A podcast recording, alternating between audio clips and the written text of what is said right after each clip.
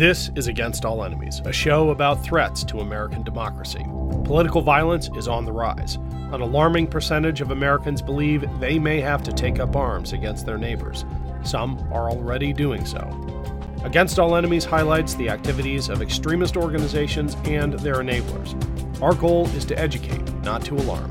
The threats are real, but if we know what we are up against, together we can beat them. It's Ken Harbaugh with Against All Enemies on the Midas Touch Network. You've probably seen this video of a United States Senator trying to start a fight, an actual physical altercation with the head of the Teamsters Union who was testifying before a Senate committee hearing. Here's a very short version. I'll share my thoughts right after. You want to do it now? I'd love to do it right now. Well, stand your butt up then. You stand your butt up. Oh, hold on. Big Oh, guy. oh, stop it. Is that your All right. solution every Hold it. No, no, sit down. Sit down. Look at you. You know, you're a United States Senator. Sit down. Active. please. Oh, okay. Sit down, please. A lot of the commentary about this has focused on just how debased the Republican Party has become. On the same day that this happened, another Republican accused Kevin McCarthy of assaulting him in the halls of Congress. These are antics that are barely worthy of a junior high school playground. But this is the U.S. Congress. It goes without saying that this behavior is unbecoming of anyone who holds such an important position. But one thing that's been lost in all the condemnation, all the mockery, is how a twisted notion of masculinity is at the heart of this behavior. There's this belief, and it's usually strongest among men who feel the most insecure, that being a man means dominating others. Think about how former President Trump treats other people. He's a bully, as his own niece, Mary Trump, has pointed out on this show. And deep down, every bully is actually a coward. All this bluster, this senator demanding a public fistfight, knowing that he'd never have to follow through, of course, that's not the mark of a brave man. It's the mark of a coward. And you know what? Should Senator Markwayne Mullins see this video and challenge me to a fight, I'll laugh and I'll say no, because it's childish and it doesn't solve anything. And I'm secure enough in who I am not to have to throw down with someone who is desperately trying to convince themselves that they're a tough guy. And it turns out maybe Senator Mullins isn't quite the stud he wants us to think he is. I found this photo of Markwayne Mullins on January 6th during the insurrection. Take a close look. Now, I'm not saying he should have been at the barricades with those Capitol police officers. It's honestly impossible to know how you'd react in a situation like this until you've been in it. But the bluster we saw from Senator Mullins in that Senate hearing, I recognize that. It's the behavior of a bully, overcompensating for some deep insecurity, and it is not how real men act. I'm going to start talking more about toxic masculinity on this show because I'm a dad, and I worry about the terrible example being set by powerful men like this. It's not simply behavior unbecoming of a U.S. Senator, it's behavior unbecoming of anyone. If my son saw me act this way, I would forever be ashamed of myself. I spoke about this with Ravi Gupta, an old friend and classmate, and the founder of several high schools, and he shared my concern about what a terrible example this sets for our kids. This is part of a longer interview that focuses more broadly on the dysfunction of the Senate, so we briefly mentioned Josh Hawley. I hope you'll watch my full interview with Ravi when it's out in a few weeks.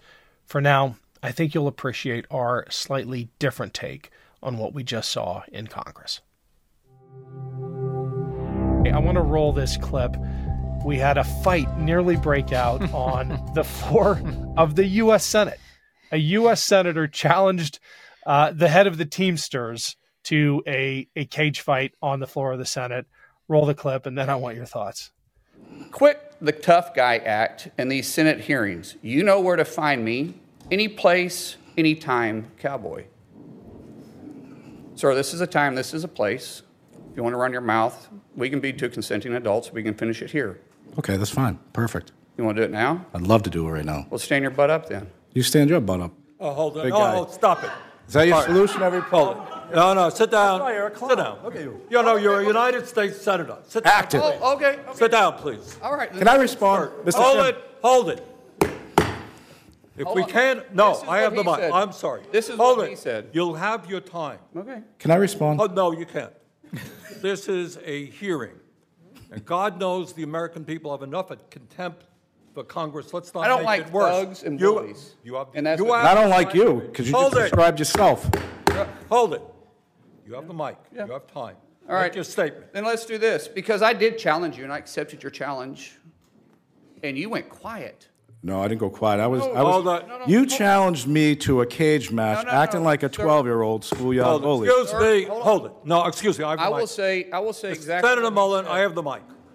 Ravi, I don't I don't know what you could possibly say about that other than and we're living in a an era where you know the one body of government that used to be the cooling saucer, right, is an embarrassment for us all. Yeah, I mean, what Republicans would say is, you know, you had the the caning incident in the 1800s and all that, and their fights, but like, come on, like, we're supposed to be better than previous generations, and nothing in recent memory resembles this, right? Now, there's a couple interesting things about this clip. One is just the presence of Bernie Sanders is fascinating to me. It's just like it's so hilarious to me. I'm, I've never been a Bernie guy, but that it, it- it's hilarious that that that was Bernie in that room. Uh, two is this obviously is a reflection of the you know the fish rotting from the head down or whatever they say. Is like when you have you know the leader of your party um bulldozing any norm and being such a selfish aggressive character then it gives license to everybody underneath him to do that. And then the teamsters guy like needs to bear some blame for this. You, you shouldn't be telling sitting senators you want to fight them uh, but I, I would put those three in that order. I, I think that you, when you're a president and then senator and then Teamster president, like your responsibilities kind of rank in that order, but it doesn't make anybody look good. And I think there was a previous hearing where there was a female labor leader on a panel when these two had fought it out before and were accusing each other of stuff. And she made some comment about how that I think either she or somebody made a comment about the incident saying this is why we need more female labor leaders because this is clearly stupid. Like nobody comes out, only Bernie Sanders came out looking good in that exchange. Yeah. Um, although the funniest criticism I heard of Bernie was that he should have let him fight. Yeah, I mean that's what Jason and I kind of said, but I my my sort of un I almost I said this as a joke, but I, I have to really think about whether I actually believe it because it's possible I do that. Letting them fight would have been better for our democracy because it would have been the natural, it would have been the honest reflection of where we are, right? Like actually having them fight would reveal because nobody's watching this hearing otherwise, right? Like what they're what people aren't seeing is that there's not other senators sitting at the table in a critical hearing, right? What people aren't seeing, it's just two of them sitting there, from what I could tell, Bruce Sanders and this guy. Um, Thanks for listening, everyone. I've got a quick break here, but I need a favor first. Shows like this depend on your support. Please, if you can spare five seconds, click the link to the podcast version of the show below and leave us a five star review. It really does help. Thanks. what they're not seeing is like the holds that you're talking about. Like I don't know how many Americans know about Tommy Tuberville's unconscious holds on military personnel, right? You'd you'd almost want this fight so that people can have a moment to say, "Whoa, something's out of control here in Senate," and actually I can make it tangible for you. Like I, I almost think that would have been better. Yeah, I, I don't know, but um, when when Bernie Sanders said you're a U.S. senator, act like it, what I began to think was, well, maybe this is how U.S. senators act, and Right. it, it just made me it made me so sad because I guarantee you this Oklahoma senator is going to go back to his state and turn this into an ad, or he's going to be high fived by his buddies at the shooting range um, because they think that that tough guy act makes a man. This is something else we need to talk about with respect to, to Hawley. He's offering a prescription to young men across America for what manliness is. I mean, he even wrote a book about it, right? And Yep. it is just so sad to me that this vision of masculinity is being sold by the most powerful men in the country. Yeah, I mean, this is in line with the sort of there's a spectrum. Obviously, the Hawley, Jordan Peterson, Andrew Tate. You know, to be clear, I don't think Jordan Peterson and Andrew Tate are in the same vicinity of each other. But like this whole internet culture of, you know, speaking to the young men out there, like the the problem they're trying to address is out there. There is a problem, and you, I'm sure you've talked about it on the show. Uh, is like there is there there's declining statistics in in in all sorts of alarming ways about young men in this country, and the GOP is preying upon them. And what I found interesting about Josh Hawley's book is that he, on the one hand, is like, I, you know, you're not the victim, yada yada yada, and then he precisely says in his book, and we did a whole segment on Majority 54 about it he then proceeds to blame the liberals and everybody else for the problems of the young men sitting in their metaphorical basements.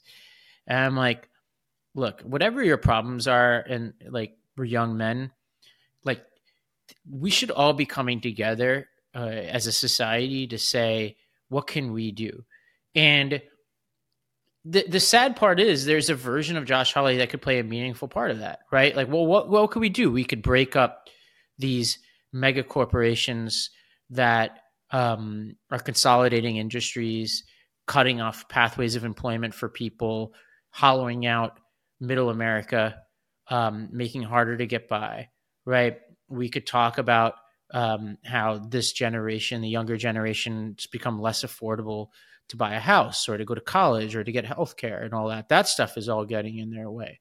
We could talk about national service, right? Which is something I'm sure you're passionate about. Like whether people serve in the military or they become doctors, teachers, social workers. Why haven't we had an expansion of those programs at a time when we're talking about student loan debt, right? Like why why isn't there a group of people at the table hashing out a deal to say, all right, like let's actually push through robust student loan cancellation and student and but do it forward looking too and say all these people who go into these critical jobs let's expand like there's small programs that do this but let's make them robust and say if you become a teacher you serve in the military. Like make the like the gi bill more generous and then make it available to people who don't serve in the military too. And then you can have people from all over the country who are young people we can pull them off the metaphorical couch get them critical training get them into jobs that we need. You know i just got back from mississippi earlier this fall where there's a critical doctor and nurses and teacher shortage right? Let's send people out there, get them jobs, and then they could rub shoulders. You know, a Staten Islander could rub shoulders with a person from the Bronx, and a person from the Bronx with a person from Abbeville, Alabama, and you know, one person at a time. We could build uh, a shared empathy of each other in this country. I don't know. I'll get off my soapbox, but like these are the kinds of things that the, that these folks should be getting involved in if they truly care about the plight of young men in this country.